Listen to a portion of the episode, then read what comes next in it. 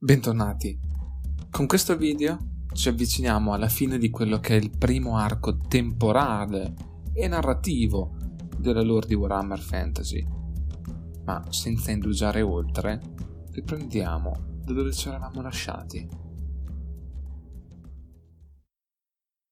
Mentre Ultuan, dopo innumerevoli sacrifici, viene liberato dalle forze del caos, grazie anche agli eroi elfici Aenereon, il primo re fenice, e Caledor Domadraghi, potente mago e suo amico, portando dopo molto tempo una labile tregua sulle terre degli Asur. Mentre al di là del mare stretto, ad est, i nani continuano a combattere spingendosi più a nord, guidati da Grimnir, il pericolo rappresentato dalle orde di demoni continua ad essere concreto e di questo gli elfi ne sono consapevoli. Caledor, più di chiunque altro, era ben conscio del fatto che bisognava trovare un modo per comprendere l'origine della venuta del caos. Fino a quel momento non era stato possibile indagare in maniera efficace, proprio per la posizione difensiva perenne che gli elfi avevano dovuto assumere ma ora con Ultuan libera, la possibilità di avventurarsi fuori dall'isola era concreta e Calidor convinse Nereon ad effettuare delle sortite sui continenti per cercare indizi, risposte. E proprio in una di queste spedizioni, un evento inaspettato, casuale, fortuito, fece incontrare gli elfi guidati da Caledor, con i nani condotti da Grimnir in persona. Fino a quel momento i due popoli non avevano avuto nessun contatto l'incontro non fu propriamente una pacifica riunione. La flotta degli Elfi, pochi giorni prima dell'incontro, era stata attaccata dalle navi da guerra di una tribù di guerrieri del caos Caledor ordinò di riparare sulle coste del vecchio mondo, anche nella speranza di trovare comunque degli indizi per capire e contrastare la minaccia del caos. Scesi a terra, la formazione di Elfi iniziò ad esplorare il luogo.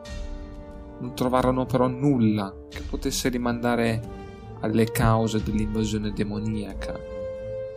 Ad ogni modo, quelle zone erano calpestate da ogni tipo di immonda creatura caotica.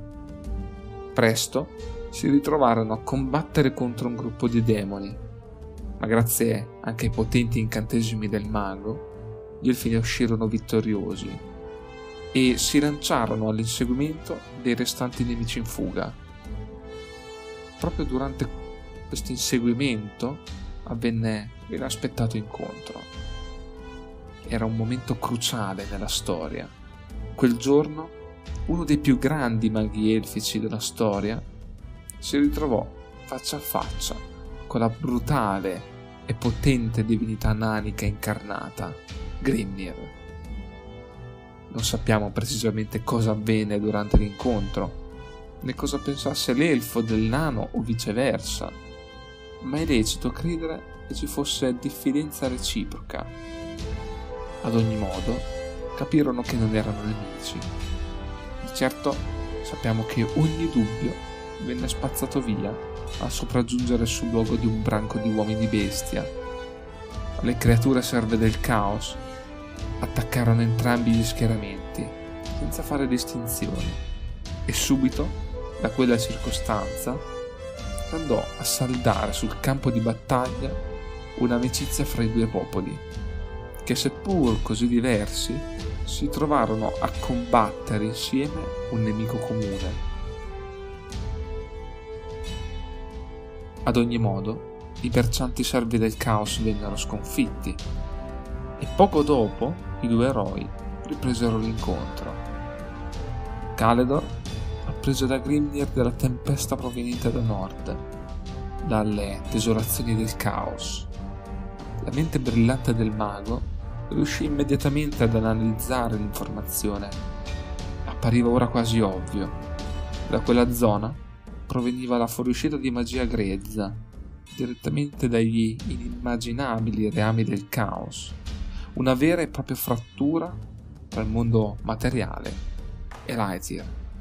Finalmente delle risposte. Alla partenza del contingente elfico, Grimnir donò all'eroe un amuleto contenente una potente runa protettiva. Caledor affidò invece al nano il cristallo di fuoco, un manufatto che ancora oggi viene conservato nelle sale di Karaz Karak, nel cuore del Karaz Angkor. Con quel gesto e con una nuova alleanza stretta, il contingente proveniente da Ultuan ritornò sulla costa. Mentre le navi stavano salpando il grande incantatore probabilmente già iniziò ad elaborare tutte quelle nuove informazioni in suo possesso, cercando un modo per porre fine una volta per tutte al materializzarsi dei demoni del caos. Dall'alto della sua saggezza e conoscenza della magia, formulò un piano di certo ardito, di non semplice attuazione, ma seppur rischioso ed ambizioso, anche risolutivo.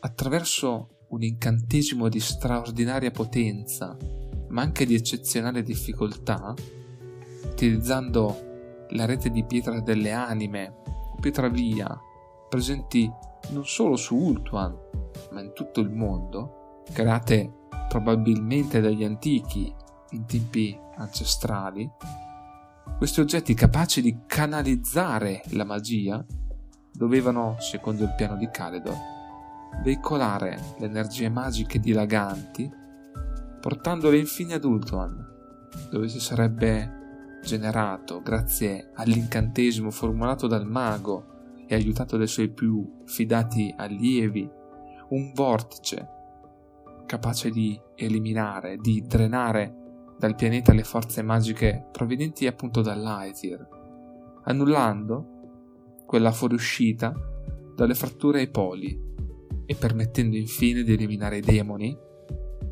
che senza quell'enorme quantità di magia a briglia sciolta non si sarebbero più materializzati. Quindi, qualora avesse avuto successo, la devastazione non solo su Ultuan, ma in tutto il mondo sarebbe giunta finalmente al termine. Ora a Caledor restava un ostacolo da superare per attuare il suo incantesimo, convincere Anerion, il Re Fenice, della necessità del Vortex. Tornato in terra natia, Caledor decise di raggiungere il prima possibile Anerion e la corte per informarlo delle notizie raccolte, dell'incontro avvenuto e del suo piano per porre fine alla guerra. Probabilmente il saggio elfo si aspettava una risposta favorevole per la creazione del Vortex, ma inaspettatamente non fu così. Seppur molti altri lo appoggiassero, infatti erano ben consci che nonostante i rischi era di gran lunga meglio agire tentando il tutto e per tutto piuttosto che proseguire la guerra fino ad una lenta ed inesorabile sconfitta. Ma Ineron al contrario bollò il consiglio dell'amico come frutto ultimo della disperazione. Anche se in cuor suo è lecito pensare che sapesse bene l'impossibilità di vincere quello scontro, già perso in partenza. Ma il re Fenice era determinato a rimandare la fine il più a lungo possibile quasi fosse l'unica motivazione per vivere. Piuttosto che vedere fallire il piano di Caledor, preferì restare sulla sua linea d'azione. E tale era il carisma del sovrano, che forse avrebbe potuto convincere il mago ad abbandonare l'idea. Ma non ne ebbe il tempo. Astariel la regina eterna, moglie di Aenerion e madre dei suoi figli, si era da qualche tempo ritirata lontano dai luoghi della corte, fin troppo rumorosi ed affollati, per rifugiarsi nella pace e nella tranquillità della foresta di Avelorn, una delle regioni dell'Ultuan, per crescere i due bambini, lontano dalla guerra che continuava a protrarsi poco fuori da quelle zone. Il luogo ospitava altre creature, abitanti delle foreste intrisi di magia, simili per materia ai demoni, ma di tutt'altra natura. Driadi, uomini albero, esseri per lo più neutrali, protettori delle foreste, altri invece benevoli e portatori di un'antica saggezza. Tra questi, il più noto e potente ed Urtu. Giunto ad Avelorn grazie alla rete, una connessione che dalla foresta di Atelloren, situata nel vecchio mondo, e precisamente dalla quercia delle Ere, si dirama su tutto il pianeta, permettendo agli spiriti di muoversi tramite essa rapidamente. E così entrò in contatto con gli elfi, in particolar modo con Astariel. Con il tempo si affezionò alla razza che più di qualunque altra sembrava rispettare e apprezzare la foresta ed i suoi abitanti. Insegnò loro come modellare gli alberi senza danneggiare rami e tronchi e li benedisse con molti altri segreti che possedeva. E sotto la gestione congiunta degli Asur e degli spiriti della foresta, i boschi i prati fiorirono in una esplosione di vita incredibile, mai vista prima d'ora né dopo. Questo spinse molti altri spiriti della grande foresta di Atellore ad abbandonare la loro casa per quel paradiso che era diventato Avelorn, continuando così a risaldare l'amicizia che si era andata a creare nel tempo con gli elfi. Anche durante le scorribande che avevano devastato Ultuan, Avelorn non era stata toccata dai demoni, che avevano di certo avvertito la presenza di Durtu e della sua specie, comprendendo la somiglianza della natura di quegli spiriti alla loro e temendola.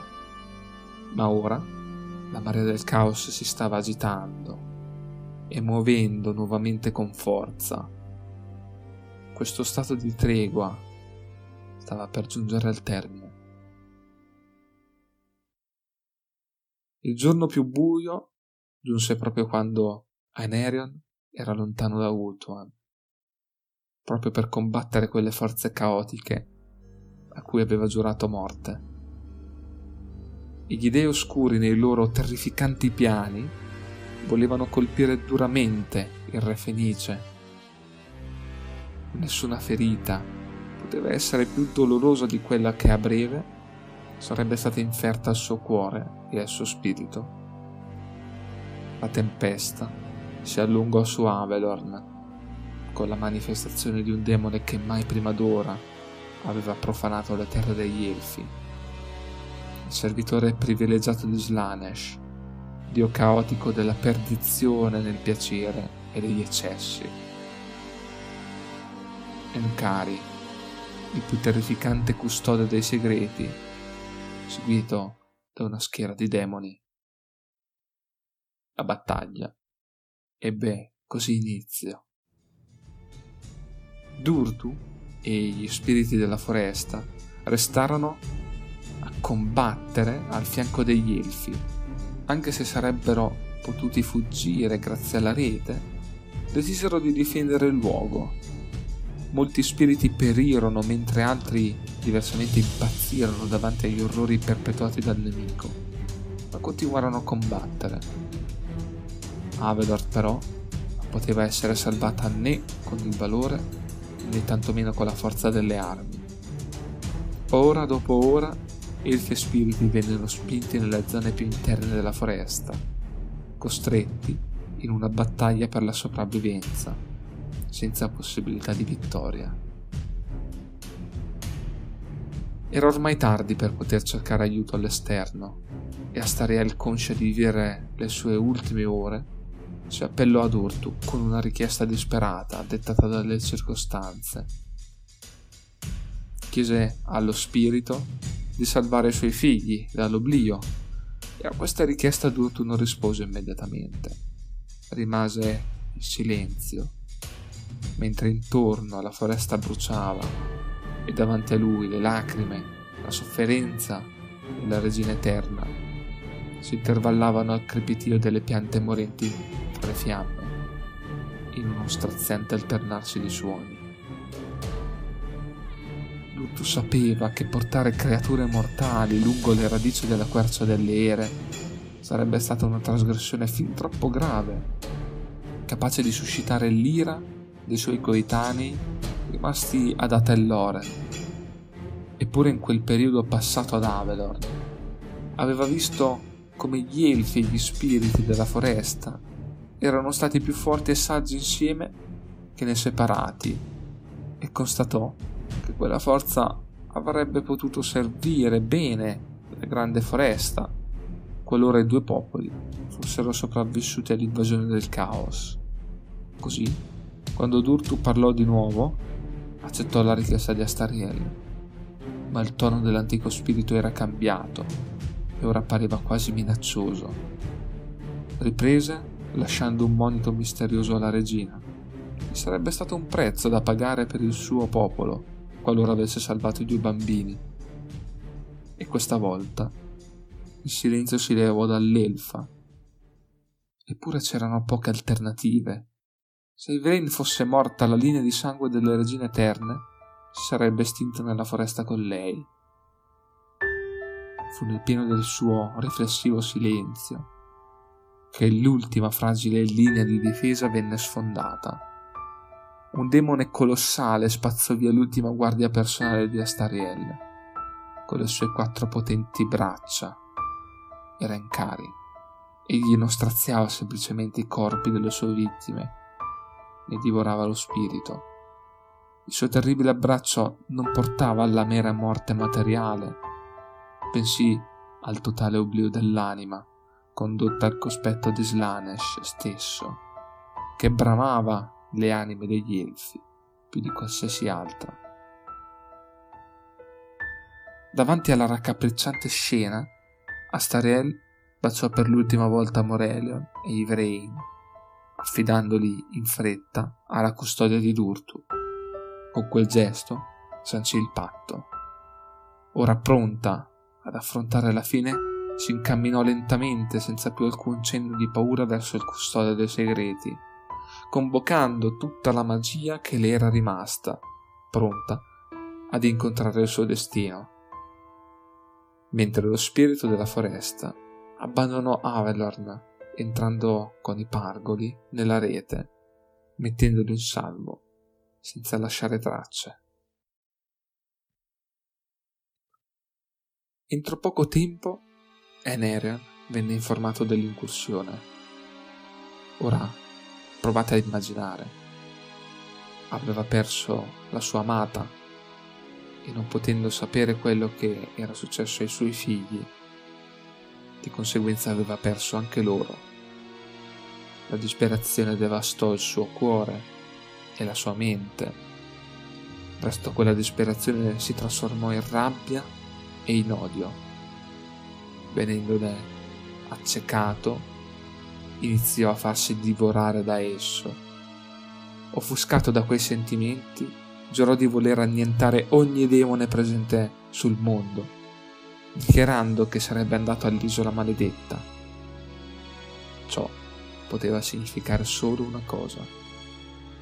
Anerion voleva reclamare la creatrice di vedove, la leggendaria spada del potere oscuro ma al contempo immenso, che fin dall'inizio dei tempi stava attendendo un proprietario, incastonata nell'altare nero di Cain.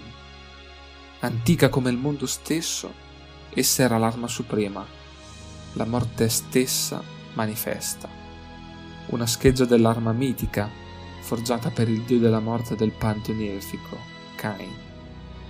questa era capace di uccidere mortali e dei, sempre grondante di sangue. Il terrore iniziò a riempire le menti di chi lo ascoltava nel suo delirio.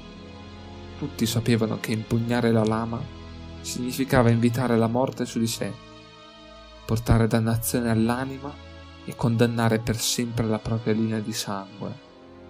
Ma il potere che gli avrebbe garantito sembrava essere la ragione unica per condannarsi a quella dannazione. Caledor provò a far ragionare il suo signore, lo implorò di abbandonare l'idea, ma nonostante tutti i tentativi, Aenero non si fece dissuadere. Si avviò verso la sua cavalcatura, il maestoso drago Idraunir, salì in sella e iniziò il viaggio che l'avrebbe condotto al suo destino.